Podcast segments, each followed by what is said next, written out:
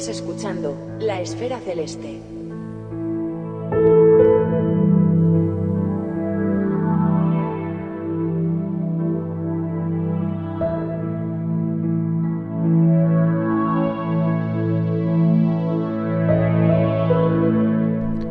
La semana pasada recibimos la visita de un viejo conocido que ha generado más de un titular apocalíptico en los medios.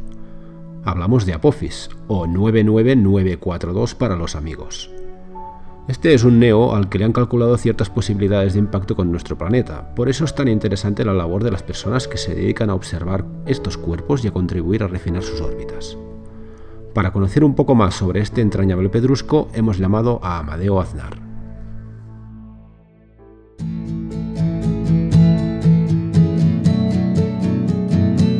Hola, buenos días. Quería comentaros algunos aspectos bastante interesantes de un asteroide que durante estos días está saliendo en los medios de comunicación. Es el asteroide 99.942 Apophis y seguramente el número no os dirá nada, pero el nombre con el que lo han bautizado, pues eh, seguro que os suena de algo. Pues sí, Apophis es ese asteroide asesino que supuestamente podría impactar contra la Tierra en el año 2029 o tal vez eh, unos, años, eh, unos años posteriores. Bueno, este asteroide se descubrió en junio del año 2004 eh, tampoco hace tanto. Y fue descubierto por Roy Tucker, David Tolen y Fabrizio Bernardi en, un observatorio de Arizona. Lo peculiar de este asteroide es que eh, hoy en día lo conocemos eh, gracias a una operación de recovery, es decir, la noche en la que se detectó este asteroide pudo ser observable durante dos noches más pero de forma súbita se perdió y no se pudo recuperar hasta el mes de diciembre del 2004. Gracias a esa operación de recuperación de órbitas, pues se pudo detectar y perfilar bastante bien su órbita. En, respecto a las características de este asteroide, pues bueno, eh, mucho se ha elucubrado acerca de su tamaño. En un primer momento, a partir de su brillo aparente, pues se calculó, se le asignó un tamaño superior a 400 metros. Luego se refinaron los cálculos a partir de observaciones en infrarrojo y se redujeron a 200 metros. Eh, los últimos cálculos realizados gracias a las observaciones más recientes pues le han otorgado un tamaño de 320-325 metros aproximadamente. Hay que tener en cuenta eh, un aspecto bastante importante de cara a una posible colisión contra la Tierra, es la densidad que tiene este objeto. tiene una densidad aproximada de 3,2 gramos por centímetro cúbico. ¿Y eso es mucho o es poco? Pues bueno, para los que no hemos estudiado física no lo sabríamos si no lo comparamos con la densidad de otros materiales. Para que nos hagamos una idea, el mármol tiene una densidad, según el tipo de mármol, pero tiene una densidad media aproximada de 2 gramos por centímetro cúbico. Imaginaos lo que quiere decir una densidad de 3,2 gramos. Pensad el daño que puede hacer un cuerpo rocoso sólido de 320 metros que tenga una densidad de 3,2 gramos por centímetro cúbico. Pues seguramente el impacto contra la Tierra puede tener consecuencias bastante importantes en la ciudad en la que impacte o en la región de la Tierra donde, donde lo haga. Bueno, otra característica es la forma elongada que tiene. Eh, ¿Cómo hemos sabido que tiene una forma elongada? Pues bueno, analizando la curva de luz, que no es más que la variación del brillo de este asteroide eh, conforme completa una rotación en su propio eje, y la amplitud máxima que tiene esta curva de luz es de, se ha llegado a cuantificar en una magnitud. Esto fue en el año 2014 por Peter Pravec, pero bueno, hay curvas de luz de este asteroide que muestran eh, amplitudes en el brillo ligeramente inferiores. Es normal, porque de una, de una, aparición a otra o de una oposición a otra, la geometría que muestra el asteroide es diferente. Justamente por esto, por este aspecto, es muy importante, aunque se conozca la curva de luz y el periodo de rotación de un asteroide, seguir analizándolo eh, oposición tras oposición para acumular curvas de luz y de esa forma llegar a sacar un modelo en tres dimensiones. Pero bueno, eso es otro tema que, si la audiencia quiere, eh, lo trataremos en otro capítulo. La magnitud absoluta es de 19,7, es decir, es un asteroide pues, relativamente oscuro. Desde luego no es, no es asequible para telescopios pequeños, medianos y mucho menos para prismáticos. Y tiene un albedo de, de 0,23, es decir, refleja el 23% de la luz que recibe del Sol. Por cierto, no lo he dicho, el periodo de rotación es de 30,5 horas. Es decir, que si alguno de vosotros se anima a sacar su curva de luz, pues seguramente va a necesitar más de 4 y más de 5 noches para poder completarla. Respecto al periodo orbital, pues bueno, podemos decir que es un asteroide de tipo Atón, es decir, cuyo semieje mayor es inferior a una unidad astronómica y completa su viaje alrededor del Sol en 323 días. Eh, ahora, en la oposición de este mes de marzo, eh, va a alcanzar magnitud 15, así que yo os animo a los que tengáis eh, cámaras CCD y telescopios, pues que intentéis sacarle alguna fotografía. Por cierto, el 6 de marzo de 2021 pasó a una distancia de 15 millones de kilómetros y bueno, em, decir que justamente el día antes su descubridor principal, Roy Tucker, que, lo he nombrado antes, eh, falleció ah, por culpa de un cáncer. Eh, Tucker le dijo a su médico que le gustaría vivir hasta la oposición del 2029, que es cuando supuestamente podría impactar este asteroide contra la Tierra, pero bueno, el destino ha querido que no sea así y justamente el día de antes de la oposición de este año falleció. Eh, esperemos que descanse en paz y que esté donde esté, pues que Roy Tucker pueda seguir observando y disfrutando de, su asteroide. Bueno, pero ¿qué sucede con la trayectoria de este objeto? ¿Impactará? ¿No impactará? Pues bueno, eh, todas estas elucubraciones se remontan al año 2004, año en el que, como ya hemos dicho, fue descubierto este asteroide, donde se calcularon eh, las órbitas y se le asignó una probabilidad de impacto del 2,7%, que aunque parezca que sea poco, aunque parezca que sea poco, es relativamente alta. Pero bueno, posteriores eh, mediciones descartaron la posibilidad de impacto en el 2029 y la aplazaron para tal vez el 2036. Lo que sí se determinó es que es posible que en el año 2029 este asteroide pase por un punto de alta influencia gravitacional que podría poner eh, a Apophis en una trayectoria de colisión a la Tierra. Y en concreto la fecha, tomaros nota, podría ser el 13 de abril del 2036. En caso de no impactar, eh, pasaría a 38.000 kilómetros de, la Tierra. Una, anécdota de este asteroide es que eh, tardó un poco en ser bautizado, no se sabe por qué. La cuestión es que una vez se supo que podía colisionar contra la Tierra, los descubridores decidieron llamarlo Apophis, en honor al, al dios egipcio Apep, que significa el destructor. Y bueno, se le llegó a otorgar el nivel, el nivel 1 en la escala de Turing, que en la escala de Turing mide desde 0 hasta 10 la probabilidad y las consecuencias de un impacto potencialmente peligroso contra la Tierra, donde 0 es probabilidad nula y 10 sería un impacto de consecuencias catastróficas a nivel planetario. Actualmente ya no está en el, en el nivel 1, se ha degradado a nivel 0 porque se ha descartado toda posibilidad de impacto. Y bueno, este asteroide no ha sido, no ha sido el único que ha alcanzado la categoría 1 en la escala de Turing. Eh, sí que ha sido el primero, pero bueno, después de este vinieron dos más.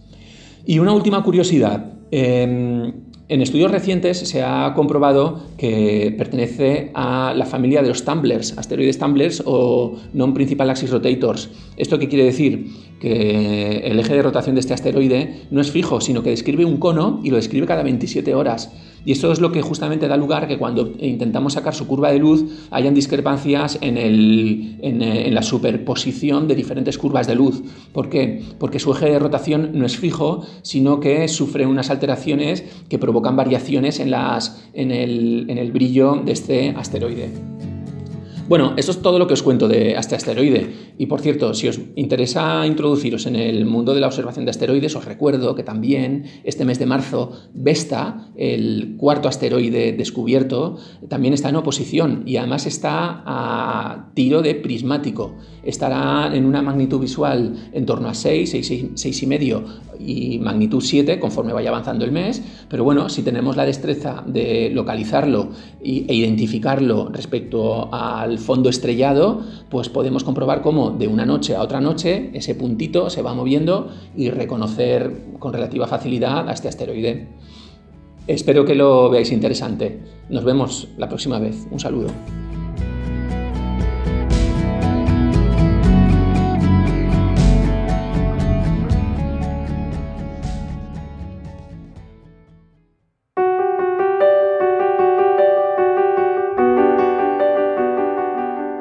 Pues hablando de pedruscos y de astrónomos no profesionales que contribuyen con sus observaciones a refinar sus elementos orbitales, el invitado de hoy anda últimamente bastante atareado con este tema, la observación astrométrica de Neos. Pero su trayectoria no se limita a este campo. Realiza fotometría de variables cataclísmicas y tránsitos exoplanetarios. Estuvo enganchado a la astrometría de cometas e incluso sabe muy bien qué significa hacer astrofotografía con película química. Hoy hablamos con Mario Morales. Muy buenas Mario, ¿qué tal? Ah, muy buenas, muy, bien y muchas gracias por la invitación para participar en, en Esfera Celeste. Nada, nada, a ti, a ti. Ya te había dicho antes que, mm. me, preocupaba un poco por el hecho de que por aquí ha pasado gente tan buena, tan bien preparada, que yo que soy un, modesto observador, eh, me parecía que no, no, era un sitio muy, muy apropiado. Pero bueno, en fin, eh, siempre hay cosas para... Que no. claro. Exacto, siempre hay cosas para compartir porque es que si no, todos estáis igual, que os da reparo porque por aquí ha venido no sé qué. No que no. He visto que el último creo que ha sido Carles Schnabel, que es una persona que eh. yo conocí hace muchos años y es un gran experto y claro, a mí me da un poco de mm. reparo compartir el, escenario con él. Nada, hombre. Oye, tú estás en Mallorca, ¿verdad? Sí, en Mallorca. Yo vivo en, un, en las afueras de un pueblo, una casa de campo. Eh, arriba tengo, en la terraza he montado un pequeño observatorio. Eh, bueno, una, caseta con de techo abatible donde tengo puesto el equipo. Eh, que mide 3 por 3 metros. Al principio era muy grande, ¿eh? parecía que era demasiado grande y ahora que la he llenado de tantos trastos astronómicos queda un poco pequeña. Sí, sí. Oye, no, es, chulo, ¿eh? Como daremos o pondremos la dirección de, tu web en las notas del episodio, yo recomiendo a la gente que se pase porque tiene un diseño bastante chulo, ¿eh? con las dos vertientes del tejado abatibles, es un invento bastante majo. ¿no? Sí, ya tiene ya unos 13 o años, 13, 14 años y, siempre ha funcionado bien, ¿eh? no da ningún problema. Solo cuando hay mucho viento, pues hay que, hay que atarlo con cuerdas. ¿eh? Es el sistema que he encontrado, es más sencillo. Vale, eh, pero pero Va, bien, no tiene, tiene problemas. Oye, y dentro de estos tantos cacharros que comentas, ¿qué, qué, hay dentro de, este observatorio? Bueno, ¿Qué equipos tienes? Hay, hay, es que con el transcurso de los años eh, vas recopilando cosas. Eh, no llegas a vender nada, compras y no vendes nada, porque todo te da pena. Eh, porque lo que vendes al final luego lo echas de menos. Y lo que tengo es, bueno, de telescopios, es un antiguo un Newton de 200, un F5, que me dio muchas activaciones, porque con esto me saqué el código MPC tengo un SMI Cassegrain de 10 pulgadas y últimamente he puesto un, Newton de 10 pulgadas que me resulta más cómodo eh, usar esto que el SMI Cassegrain eh, por la distancia focal. Es un, es un 250 F4 y, claro, y va, va muy bien. Estoy, estoy muy contento con el, con el equipo. Y tengo una cámara que desgraciadamente tiene un chip muy pequeño, que esto es lo que me da problemas con, la, con una focal tan alta como la del Smica Sagrain. un chip muy pequeño, eh, el campo que tengo es, es, es, diminuto, es de 22 por 14, 22 por 15 más o menos minutos de arco. Y, y, entonces tengo que tener una focal bastante corta, esta es de 1000 milímetros, la del Newton, una focal corta para, para tener un campo digamos, eh, que, admita, eh, por ejemplo, lo, de perseguir neos. ¿eh? Pues ya sabe que los neos son, son muy rápidos y si tienes un campo grande vas tranquilo, pero si tienes un campo pequeño, es un poco lo que le pasa a Jordi Camarasa, que también pasó por esta por la Feria Celeste. él tiene una cámara como la mía, con un chip pequeño y claro, es extremadamente sensible, es un SBIG S7, es muy, muy sensible, tiene un, casi un 90%, un 85, 90% de eficiencia cuántica, eh, pero eh, el, problema es el campo pequeño. Pero, en fin, eh, cambiando equipo, cambiando el tubo, me ha, ido, me ha ido bien y ahora estoy haciendo neos otra vez. muy bien. Bueno, ya lo comentaremos luego esto de, los neos porque el tema también. Sí, hay, hay, muchos temas. Sí, sí, Oye, ah, Mario, tú Ah, más que tener una especialización muy concreta, porque hay gente que, se dedica 100% a un solo campo y durante mucho tiempo, tú has pasado por, muchas vertientes, ¿no? Y, cuando hablábamos tú y yo sobre este episodio, bueno, con tu humildad, ¿no? Lo que quería recalcar tú, básicamente, es que esta es una afición que tiene una componente técnica importante, que esto a veces presenta dificultades, ¿no? Y que, bueno, pues que tú las has vivido y que eres del, digamos que tienes la opinión de que, empujando se llega a cualquier parte, ¿no? Un poco el, lema de este episodio era, era, un poco este, ¿no? Hombre, sí, porque mira, yo, yo he pasado por lo que es la, la astrofotografía analógica, ¿eh?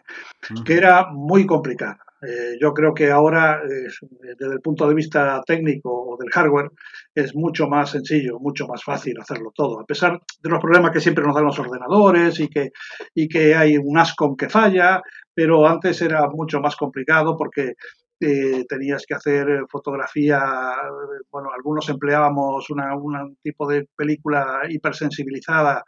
Eh, yo la compraba en, Estados Unidos, venía, llegaba aquí en malas condiciones, porque 20 días de, traslado por correos, y luego una vez hechas las, las fotografías por la noche tenías que revelar de inmediato el carrete porque se velaba, en fin, había, eh, y además con un tipo de, revelador que era el Dectol, que era muy, muy difícil de, usar porque era daba mucho contraste. Bueno, antes había eh, muchas dificultades de, para, para, para, hacer fotografía y, eh, y, el que hacía fotografía color, bueno, pues un poco de lo mismo, porque las películas no eran sensibles, eh, exponer, por ejemplo, una, una nebulosa normal te llevaba una hora y media de exposición haciendo seguimiento a ojo con otro telescopio era muy complicado todo aquello. Ahora con el auto guiado y hay, hay unas cosas fabulosas que ahora es mucho más sencillo, la verdad. Eh, yo, he pasado por todos aquellos aquellos avatares que, tan difíciles que hemos tenido todos en otras épocas y, y, desde que empezamos con la informática, pues claro, todo se ha eh, simplificado mucho. La verdad es que eh, nos hemos metido incluso en mucho más lío de los que pensábamos eh, debido a que hay mucho material que se puede que se puede utilizar y mucha gente que te explica eh, porque en este en este mundillo existe un compañerismo extraordinario la, gente no tiene problemas en explicar en hacer tutoriales en, en ayudar a los demás en fin yo, yo sí he crecido un poco en, en todo esto ha sido gracias a los compañeros que me han ayudado mucho porque yo yo como soy de letras no tengo ni idea de las cosas. Eh, y, eh, yo siempre, siempre pongo como ejemplo a Ramón Naves, que es el que nos ha ayudado a muchos. Eh, yo se lo debo todo a él, porque es que me, ha proporcionado ayuda de, todo tipo, metiéndose en mi ordenador.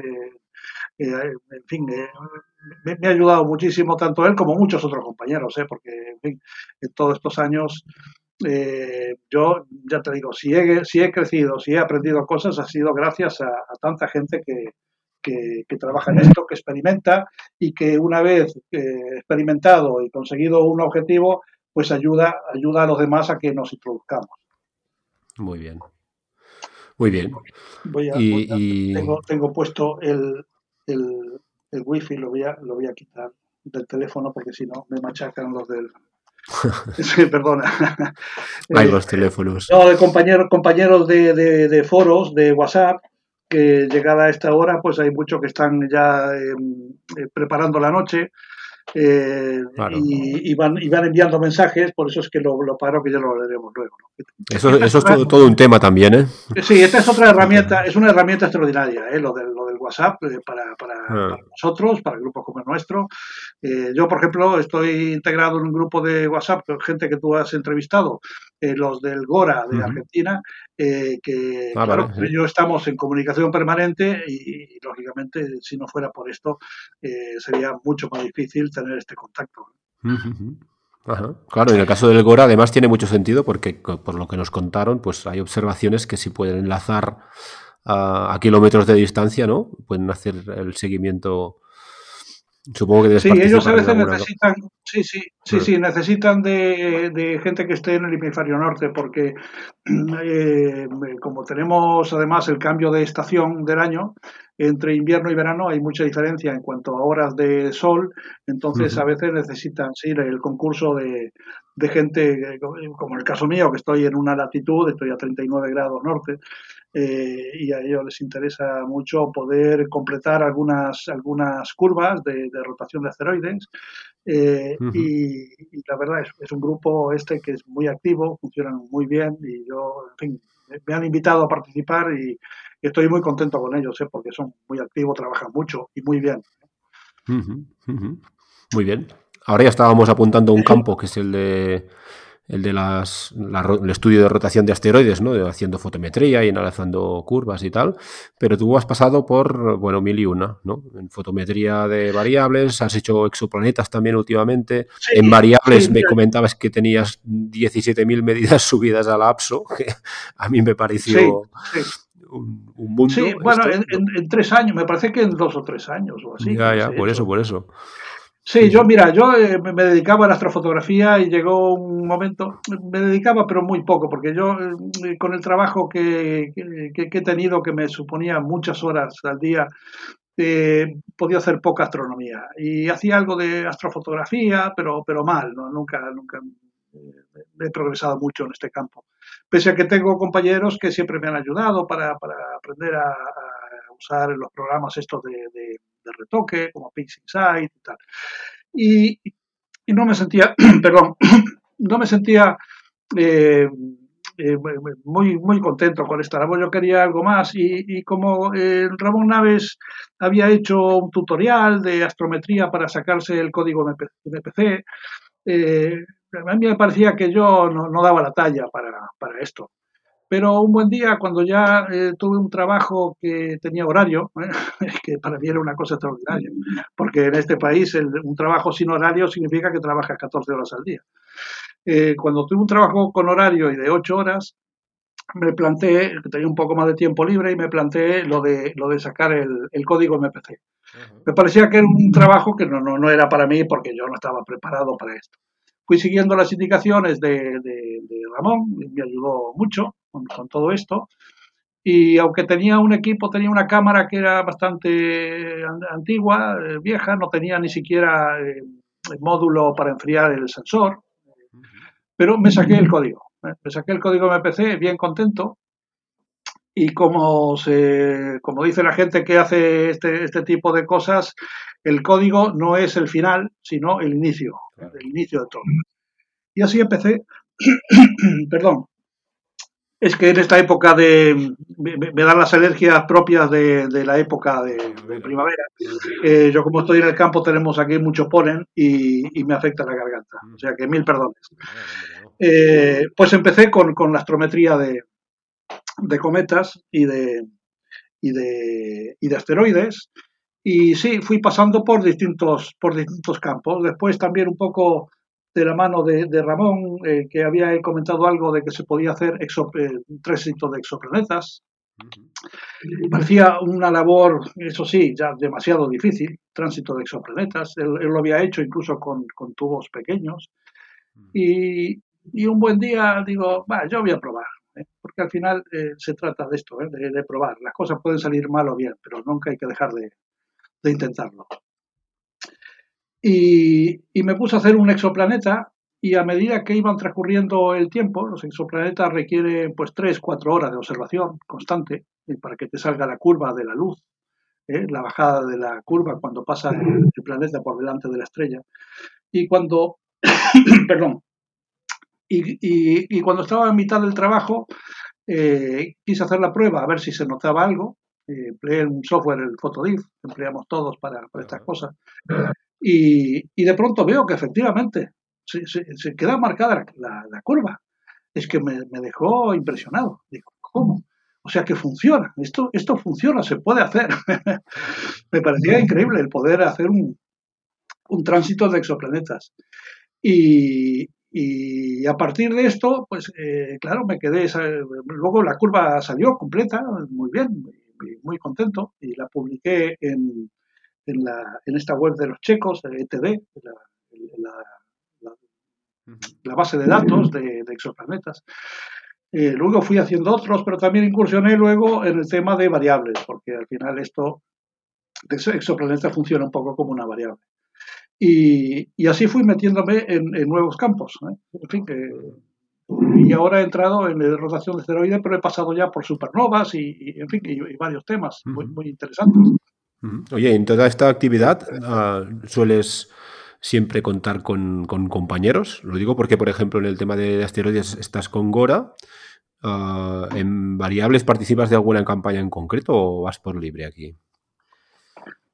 No, eh, voy, voy por libre. Eh, eh, desde la APSO envían siempre convocatorias de campañas para, para, para hacer, hacer, cosas. En lo que estoy integrado es un grupo de supernovas a nivel español muy bueno y que funciona, funciona muy bien. Hemos hecho trabajos muy interesantes. Yo, en fin, orgulloso de haber, de haber trabajado con ellos, la verdad, eh, porque eh, son gente muy bien preparada y, en fin, y cuando hemos hecho algunos informes eh, de, evolución de supernovas, incluso algunos se han publicado en, revistas especializadas internacionales. Eh, en, este, en este campo de supernova estoy con ellos y bien contento. Pero, por ejemplo, en variables, has, no sé, tienes con, el tiempo y con la experiencia, has, desarrollado algún tipo de preferencia por algún tipo de objeto? Eh, bueno, yo, he empezado, eh, yo tengo con supernovas, que es una, una, variante de las, de las variables cataclísmicas, y he seguido haciendo variables cataclísmicas, eh, sobre todo en las de periodo corto, ¿eh? que son muy interesantes porque, en fin, ves esa, esa curva de luz al cabo de una noche, ves la, curva de luz. Incluso hay objetos que se llaman hats, que en un par de horas tienes la, curva de luz. Y esto es lo que he estado haciendo, pero en el campo de variables no, no, no estoy integrado en, ningún, en ningún grupo. Vale, vale. Vale, muy bien. Oye, y, a todo esto, empezando por, tus inicios haciendo astrometría de cometas y, terminando por variables, que es lo que estábamos contando ahora, tú me recalcabas un poco el tema este de las dificultades, ¿no? Y supongo yo que al final, eh, bueno, la gran distinción aquí técnica sería, supongo que entre astrometría y fotometría, pero mm, si entramos a hablar de de dificultades, que creo que es una aproximación muy válida, ¿no? Porque a veces para aprender, pues mira, centrándose en los problemas, ¿no? La gente avanza. ¿Qué dificultades destacarías? Por ejemplo, cuando empezaste en el tema de, astrometría, te quisiste sacar el código MPC y empezaste a realizar astrometría de cometas. Hombre, yo recuerdo la, principal eh, dificultad era eh, situar en el campo que yo tenía, un campo muy pequeño, como te he dicho, de 22 por 15, me parece más o menos. Situar el objeto en el campo. Perdón. Era, era, era realmente muy difícil hacerlo con el mando del, del telescopio, eh, con el mando de la montura, perdón. Así que tuve que recurrir a algún otro sistema. Eh, eh, luego incorporé el EQMOD y, un, un, programa de estos al estilo de cartas Duciel, yo uso The Sky, versión 6, y, y, con, y, luego, claro, hacía falta eh, hacer un, el, apuntado, que llamamos en, castellano, el apuntado de, del, del, campo, el plate solving, como se lo conoce más comúnmente. Y fue, fue necesario pues poner esto poner esto en marcha por la, por la dificultad de, de, tener eh, un objeto móvil como es un asteroide y sobre todo un NEO, de tenerlo en el, en el campo. ¿eh? Esto era, era muy difícil, pero ahora con, con, con este, con este sistema, eh, pues claro, se ha arreglado mucho. Hay compañeros, yo, en fin, a los compañeros que, siguen utilizando el mando para algunas cosas, les, les aconsejo entrar en este, en este, sí, en este, en este campo porque de esta manera podrán identificar eh, fácilmente un, el objeto deseado y no tener que andar luchando con el mando del, telescopio. Claro, porque, oye, Mario, una cosa, es una pregunta que seguro que es de, ignorante, ¿eh? pero cuando no tienes una solución para hacer el plate solving, por ejemplo, para que el sistema se ocupe de verificar que estás apuntando donde toca, ¿Esto como se hacía antes? ¿A, ojo comparabais un campo con lo que estaba reflejando la CCD o cuál era la aproximación aquí? Eh, sí, sí, sí, usabas, sí, usabas un, si, no tenías plane solving, pues usabas una, una carta celeste ¿eh? y ibas aproximándote, te ibas aproximando. Por ejemplo, con el, con el mando del, del telescopio, lo, que tienes que hacer es aproximarte y, e ir eh, centrando el, el, objeto en base a las estrellas más cercanas y, y vas puliendo, digamos, un poco las coordenadas, las vas puliendo hasta que consigues centrarte en esto. Eh, cuando no existía nada de, informática ni, ni, mandos en el, en el telescopio, perdón, era mucho más difícil.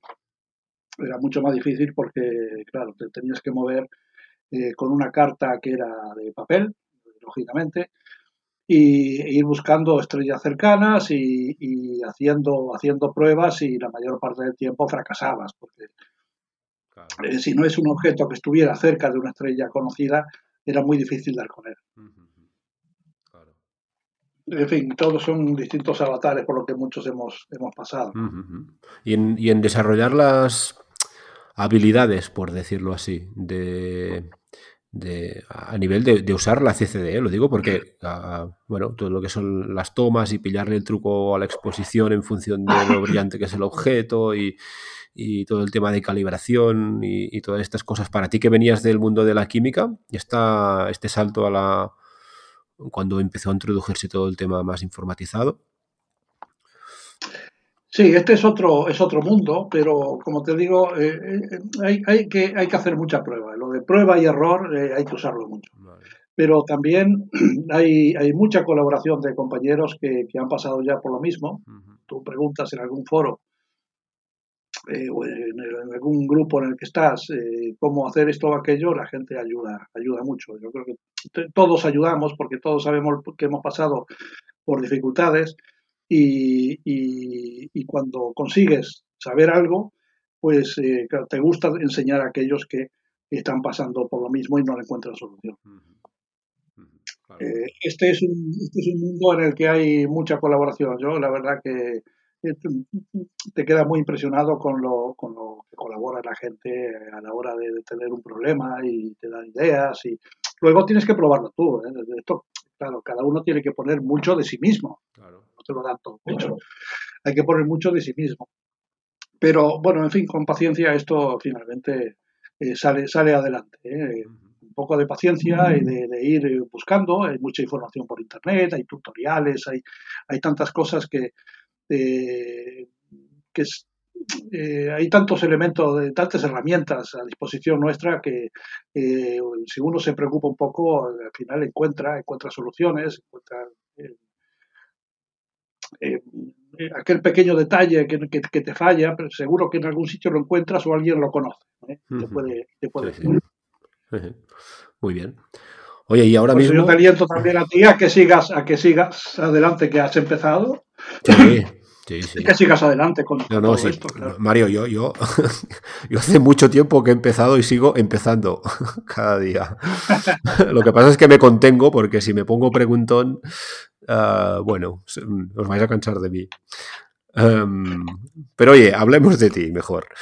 Uh, me contabas... No, no, pero, no, no, pero tienes, tienes que preguntar. No, no, hay, hay sí, sí, no, y lo, y lo hago. Y, sí, sí, corroboro 100% que es un mundo en el que eh, realmente no, sé en qué punto se ha establecido un filtro y, la gente que, encuentras y que está disponible es, eh, bueno, súper generosa y, bueno, hay una solidaridad muy, muy, muy evidente, ¿no? Por parte de todo el mundo. Eso seguro. Oye, te iba a preguntar yo ahora, hablando de gente, y en este caso de uno que ha pasado por aquí, que es Jordi Camarasa, que me comentabas que te había vuelto a liar con el tema de los neos. Ahora mismo es, la actividad o el campo que, te roba el tiempo, ¿sí? Cuéntanos un poco a ver qué, os traéis entre manos y... Sí, yo, sí lo, que pasa es que yo los neos los había abandonado durante un par de años así, desde que entré en, variables. Eh, pero hablando con Jordi, porque recuerdo que le compré a él una pequeña montura eh, que, que, tenía él almacenada sin usar y, empezando a hablar de cosas y tal, él, se dedica enteramente a Neos. Y, un buen día me, comentó que había un, programa eh, nuevo que él había conocido, muy superior a Astrométrica, y, me, instó a que, a que me metiera también en esto. Yo cada vez soy más reacio a entrar en programas nuevos, pero bueno, al final me fue, me fue metiendo él en, esto y descubrí eh, este programa nuevo que se llama Tico, que he descubierto que es realmente, como decía él, como decía Jordi, que es fabuloso, es muy superior a Astrométrica, eh, te permite encontrar eh, neos en el, en el campo, que con Astrométrica era imposible hacerlo. De hecho, yo he perdido muchísimas observaciones por, eh, por, no encontrar al neo en el campo donde había fotografiado y creer que me había equivocado. Me había equivocado de campo, que también puede ser. Pero eh, ahora descubro que, eh, no, que, estaba el objeto en el campo. Y astrométrica no me lo detectaba. Pero Tico sí. Y lo sé porque he probado, lo he probado, he probado con, algunos neos de, de procesarlo en astrométrica y no me los encuentro pero Tico me los encuentra muy, muy bien. Y puedo sacar, puedo sacar observaciones de allí y, y, enviarla al, MPC y, y que funciona, bueno, extraordinariamente bien. Y a partir de que, de que eh, Jordi me ha, me, ha convencido de, de, usar Tico, que he empezado otra vez con, con Neos. Es un, un tema muy interesante por, porque tiene una aplicación práctica que es la de la, protección del planeta. Y se necesitan eh, muchas observaciones para trazar, eh, para trazar órbitas de, asteroides, de neos, que pueden ser peligrosos para, para el planeta. Eh, así que, en fin, es, es, una actividad yo creo que reconfortante, que se colabora, colabora con, con, grandes organismos y colabora, en fin, un pequeño grano de arena para intentar salvar al planeta de una hipotética destrucción por un, por un asteroide. Eh, Jordi nos contaba que él eh, era muy dado a, o le gustaba mucho eh, hacer confirmaciones, ¿no? había la, dinámica esta de, bueno, pues era el, el aviso, ¿no? Y si, por decirlo fácil, se tiene que, que, que, buscar y confirmar que un cuerpo está en un campo, ¿no? Y se confirma la detección. ¿Tú te dedicas más a esto o, al hecho de aportar datos para refinar órbitas? Sí, sí. No, yo en confirmaciones he hecho creo que solo una vez. eh, la, confirmación es lo que se llamaba un codescubrimiento, ¿no? porque es una especie de... El descubridor necesita gente que, que confirme eh, que, lo que ha visto o lo que ha observado es real. Eh, entonces, eh, yo antes se llamaba ser un co-descubridor, pero en fin, yo, yo creo que no, que no es así, pero eh, es un, un, trabajo que exige un refinamiento muy importante. ¿eh? Y Jordi mm, se ve que para esto es muy meticuloso, yo he visto trabajos que ha hecho él, es muy meticuloso, es un trabajo difícil, yo no, solamente una vez lo he hecho, no me ha ido, no me ha ido muy bien, y pero me gustaría entrar en esto y aprender un poco más. Eh, no hay mucha gente que, lo hace, es un tema muy bonito, ¿eh? la confirmación de, de Neos. Yo, desde aquí insto a, la gente a que también entre, entre en temas como este, que son aparentemente difíciles, pero oye, hay que hacer un poco de esfuerzo y, se puede sacar adelante. ¿eh? Mm. Claro, lo que pasa es que en el campo de los neos supongo que la, la, el paso previo es mm, saber hacer astrometría ¿no? de cuerpos menores, porque entrar directamente a NEOS es un suicidio casi. Sí, sí, sí, sí, sí. Lo que pasa es que mm, entras en astrometría de, asteroides y cuando y, vas empezando a elevar poco a poco la, la, velocidad de los asteroides que observas y la, y la magnitud, y te vas, entrando y vas entrando cada vez más en terrenos más, más pantanosos, por así decirlo. Eh, yo, los leos que yo observo son los que aparecen en una lista prioritaria de observaciones que edita una, un, organismo que es, eh, es, la Universidad de Pisa, eh, parece que está financiada por la Agencia Espacial Europea, y hay otros organismos que participan también en esto. Y ellos publican una, cada día una, una, lista de asteroides que, consideran prioritaria. Hay niveles eh, más elevados y menos elevados de, prioridad. Y de ahí saco yo los, los, los neos que, que interesan y, y, y, es evidente que interesan porque cuando los observas y envías los datos inmediatamente aparecen publicados. en, esta, en esta página. es, es, los neos que elijo son, son estos porque como pasa como con las campañas de, la APSO que, se, que te plantean una, una, campaña que necesita colaboración inmediata para un determinado objeto si vas por libre Mm, sí, puedes elegir otros neos que a lo mejor eh, son más fáciles de, observar, pero no tienen la importancia de, estos, ¿eh? De, estos que, publica esta, esta, esta página. Eh, yo creo que es la, mejor manera de, colaborar con un organismo. ahora, por ejemplo, la Agencia Espacial Europea tiene otro organismo también que puso en marcha hace un par de años eh, Exoclock, creo que se, llama, sí, eh, me parece que la misión Ariel, que es un organismo eh, para la observación de, exoplanetas, porque la Agencia Espacial Europea quiere lanzar, me parece que dentro de unos años, un, un, satélite que se dedicará exclusivamente a, la observación de, exoplanetas para buscar aquellos que sean parecidos a la Tierra en, estrellas muy, muy lejanas. Y piden colaboración de los observadores para ir observando algunos, algunos, algunas estrellas que tienen exoplanetas accesibles, o sea, los tránsitos, digamos, son accesibles a nuestros equipos de, aficionado que son modestos. Y bueno, no sé por qué he entrado en lo de los exoplanetas. Ni lo... me, parece que, me, parece que, con tu pregunta me he ido por la rama del, del árbol. no, no, ya, ya es interesante. de, lo que estabas contando, no, hombre, no, al contrario. En referencia a la, lista de neos que comentabas de esa página italiana,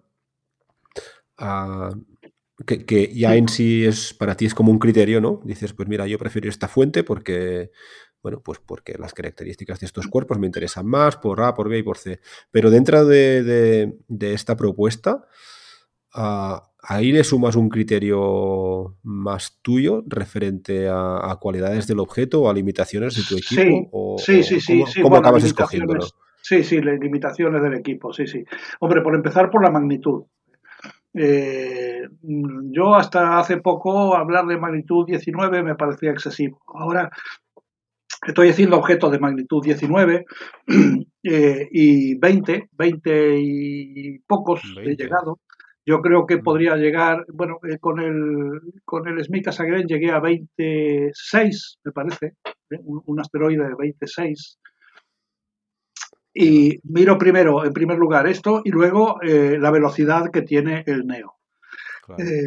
porque hay algunos que te exigen una velocidad, un, un, tiempo de exposición máximo que le puedes dar de dos o tres segundos, que es muy poquito, la verdad. Tienes que hacer 300 imágenes para poder, eh, para poder eh, sumar eh, luz y, poder llegar a magnitud 20. Para eso se necesita tener un gran campo que yo no lo tengo. Entonces, estoy buscando objetos que tengan una, velocidad que no sea muy elevada, que me permita dar exposiciones a lo mejor de 20 segundos, 30, si es un poco más mejor porque de esta manera me aseguro que lo pueda mantener dentro del campo durante el tiempo eh, de, exposición total que tengo que hacer para sumar todas las imágenes. Porque normalmente, para, por ejemplo, para magnitud 20, mm, yo lo puedo conseguir en unos 40, depende del cielo, ¿eh? de cómo está el cielo, en unos 40 minutos, así, entre 30 y 40 minutos, depende del cielo. Eh, llego a magnitud 20. Pero claro, eh, necesito que el objeto que estoy siguiendo esté dentro del campo, lógicamente. Y para eso no tiene que tener una velocidad muy, muy elevada. Entonces los elijo un poco en base a eso, a su, a su velocidad, eh, la magnitud que no sea muy elevada. Y luego cuando se va la luna, en estos días, por ejemplo, que no tenemos luna, pues aprovecho para intentar eh,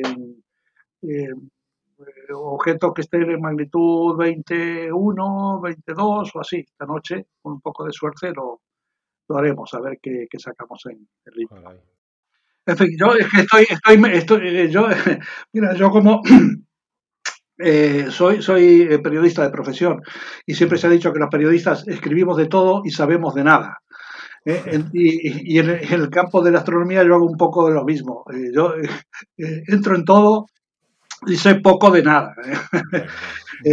hay gente muy, muy especializada, lo que decías antes, gente muy especializada, se dedica solo a un, a un tema, en el caso de, de, Jordi, que hablábamos, que se dedica a Neos. Eh, eh, habías entrevistado hace poco también a, a, Ferran Grau, que hace exoplanetas, que lo hace mm. muy bien, tiene un éxito mm. extraordinario. Eh, yo voy haciendo un poco por aquí y por allá. En fin, mm. toco un poco de todo. Hago cometas que me gustan, ahora he empezado con asteroides, variables cataclísmicas, y en fin, y, ya se, está convirtiendo esto en un largo etcétera, porque hay exoplanetas. Y no pues sé si es lo más adecuado, pero bueno, hago un poco, hago un poco de todo. Hombre, pero en cualquier caso es un planteamiento muy correcto para que nunca te aburras, ¿no? Ah, no, no, sí, siempre hay cosas por hacer, ¿eh? Es decir, no te aburres nunca, porque eh, hay que, hay que prepararse la jornada antes de, la noche para saber qué vas a hacer. Eh, yo me miro un poco cómo está, eh, hay una, una página de la, Asociación Checa de, de, Astronomía, que una página de exoplanetas que que te da eh, datos muy precisos en tu latitud y longitud de qué exoplanetas son, son cómodos para observar esa noche. Tienes también, si, si tienes también las, los comunicados de la APSO de las campañas que pone en marcha y que necesita observaciones. En fin, en, el caso de, de, asteroides, por ejemplo, con este grupo argentino con el que estoy de rotaciones, siempre tienen ellos algún, algún objeto que, que te piden que sigas. Y, en fin, hay que prepararse un poco la noche para ver eh, qué es lo más adecuado en ese momento. ¿Y esto cuándo, lo haces? ¿Improvisas día a día o tienes una cierta planificación tú para observar? Eh, bueno, normalmente improviso eh, cada día, pero sí que cuando veo que hay cosas que van a pasar dentro de un par de días, por ejemplo en el caso de exoplanetas, que veo alguno que dentro de un par de días estará a tiro de mi equipo y de mi y de mi latitud. Entonces me lo dejo apuntado ¿eh? para, para, hacerlo ese, ese día.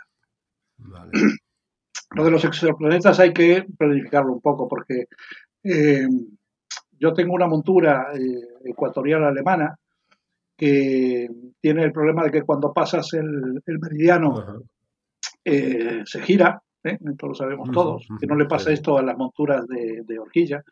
Entonces yo busco siempre exoplanetas que eh, no, no, traspasen el, el, meridiano. Entonces te lo tienes que, que elegir con, con, detenimiento. Vale. Claro. Y así, y así estamos, ¿eh? con, con, unas cosas u otras. Muy bien, muy bien.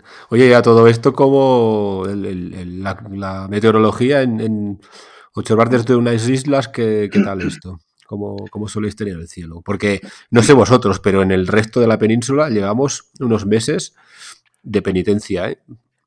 Sí, aquí lo que, lo que padecemos es una, una humedad muy elevada. Aquí hay que tener siempre instalado una cinta calentadora en el, telescopio para poder eh, hacer frente a la humedad, incluso últimamente en verano. Antes no pasaba esto, pero en verano también tenemos humedad ahora. Antes ya llegaba el mes de mayo o junio y ya no hacía falta, ahora sí. Y en lo que se refiere a nubes, pues sí, llevamos una temporada bastante mala. Eh, ahora parece que hoy, por ejemplo, parece que se despejará un poco, pero este invierno ha sido, ha sido bastante malo. Sí, ¿verdad? Y sí, aquí, claro, en, las, en, en Mallorca, donde yo estoy, pues tenemos a veces bruma que viene del mar eh, y, se levanta se levanta y a lo mejor pues, a las 12 de la noche o a las 11 tienes que plegar todo porque porque te lo ha invadido toda la bruma y, en fin, la, meteorología es, es, un poco complicada. Y eso al margen de lo que es la iluminación, la, polución lumínica, que aquí es mm. muy elevada, sobre todo en Mallorca es muy elevada, sobre todo en el sur que tenemos un aeropuerto que es uno de los mayores del mundo en, tráfico de, pasajeros, pero eso obliga a que haya unas luces potentísimas que para la astronomía, pues claro, esto te, mata todo el sur. Claro. Hasta, hasta 30 grados de altura tienes un sur malísimo. Eh, y después aquí, claro, con el transcurso de los años han ido creciendo las urbanizaciones, eh, que todas tienen eh, iluminación a tutiplen, eh, que lanzan, sí, que son, ahora está corrigiendo un poco lo que es la iluminación, porque antes, claro, lanzaban al cielo toda la luz, a lo mejor no hacía ni falta, y te encontrabas con que solamente podías observar a 45 grados de altura, a partir de 45 grados de altura, porque por debajo estaba todo iluminado. Y, en fin, eh, tiene estas, estas dificultades. Bueno, pues una dificultad más, ¿no? Sí, y ahora con estos, con los que hacen astrofotografía, por ejemplo, tienen la, la, complicación de, de, aquel tren de satélites que, que se han lanzado para, distribuir Internet por todo por todo el mundo y hasta ahora se han lanzado 300 y parece que son muchos más y en realidad quieren lanzar 30.000, con lo cual estará eh, todo el cielo ocupado por, por satélites. A mí me, me sorprende que, que los organismos astronómicos no hayan puesto el grito en el cielo y no hayan montado una, una gorda como para, para, impedir esto, porque es que se va a acabar la astronomía si seguimos así. Así, terminando con buenas noticias, Mario. sí, dependerá de nosotros, ¿eh? dependerá de nosotros que querramos, que querramos hacer frente a, a, esta especie de sin razón desde el punto de vista nuestro eh, y evitar que este, este lanzamiento masivo de, de satélites. Y, en fin, ya veremos. Y, ya veremos, ya veremos. sí, ya, ya veremos cómo, cómo va Bueno, entre tanto. No hay que ser uh, tan, tan, negativo ni pesimista. Distrayámonos tanto como podamos, ¿no? Sí, claro que sí, sí, sí, sí. Y ya te digo, eh, aquí hay. Este es un, es una afición que da muchas satisfacciones. Eh, eh, incluso yo casi haría un llamamiento a todos aquellos que quieren animarse a entrar en, cosas tan complicadas, entre comillas, como la astrometría de, cometas o asteroides o, o, la fotometría de variables. Yo quisiera animarles a todo el mundo a que lo hagan porque no es lo difícil que parece, porque yo siempre digo que si lo he hecho yo, es que lo puede hacer cualquiera porque yo sí que para las cosas técnicas no soy muy experto. Y sin embargo, con un poco de, esfuerzo sí que se llega a, poder sacar un buen rendimiento. Yo casi diría de cualquier equipo que tengas, porque cuando he hecho las pruebas de, para enviar en fin, el material al, Minor Planet Center para sacarme el código, pues yo tenía un equipo que, una, cámara que no, era la más, la más apropiada. Era una cámara antigua, no, era, no, no, se mm. enfriaba el sensor y cualquiera diría que con eso no vas a hacer nada. Y sin embargo, sí que se puede hacer, con, con poco instrumental se pueden hacer muchas cosas. No hay que pensar siempre de que necesitas un, un, un telescopio extraordinario, una montura increíble. Se pueden hacer muchas cosas con, con poco equipo. Hay que ponerle voluntad y ganas de, de salir adelante. Yo, mira, yo siempre me acuerdo de, conocí hace muchos años un, un, chico, creo que era catalán, Jorge Casares. Era un chico de 16, 18 años que con un, con un refractor que no tenía ni siquiera motores, el movimiento era manual, eh, había hecho un, un, estudio matemático de la, de la rotación de, de satélites de Júpiter que le mereció un premio europeo y tenía el chico, ahora Jorge Casares creo que es un astrofísico muy destacado, ¿eh? pero en aquella época cuando yo supe de él tendría 16, 18 años. Y con ese pequeño telescopio que tenía, con un pequeño refractor, que era lo que en mucho nos podíamos permitir en aquellas épocas, hace de esto casi 40 años, eh, él hizo un estudio astronómico impresionante. Quiero decir que no hace falta eh, siempre de estar a la última ni tener el instrumental más sofisticado y espectacular. Se pueden hacer muchas cosas con poco equipo. Seguro, seguro. En fin. Mm, muy bien, Mario. Oye, mm, muchas gracias por, el rato. Y por pues el, el agradecido soy yo por, por haberme convocado. No, no, no, no, no, en absoluto. Y... No, he podido, no he podido explicar tantas cosas como, ya te digo, como otros que han pasado por aquí. Pero bueno, he contado eh, mi experiencia, que es esa, y, ya te digo, mi interés también era en esto hacer ese, ese llamamiento a, a todos los que quieran eh, trabajar en, en, astrometría y fotometría, al margen de lo que es la astrofotografía, que da una satisfacción por las fotos bonitas, pero que con esto se puede colaborar con organismos científicos de, alto nivel. Porque además eh, da mucha satisfacción ver eh, una observación tuya de un, de un asteroide, de un NEO, que en la lista del MPC está junto a otra observación del mismo asteroide de Monte Palomar. Y dices, hombre, yo con mi modesto equipo y estoy junto a Monte Palomar. Eso da una, una gran satisfacción. Y son tan válidas las medidas mías como las suyas. Sí, sí, claro. Son, son igual de válidas. ¿eh? Esto tiene que saberlo la gente, que no crea que, que, no sirven para nada. Sí, señor, que sirven. Todas, todas nuestras medidas, si están, si están bien hechas, por supuesto, eh, todas, son, todas son válidas, lo mismo que, que los grandes telescopios de, de Hawái. Muy bien. Bueno, espero, espero haber sido útil para, convencer a alguien, para convencer a alguien de que, de que, de que, sin, que sin miedo que hay que entrar en estos, en estos temas. Claro que sí. Y si no insistimos y otro día volvemos a insistir, Mario. Exacto. Muy bien.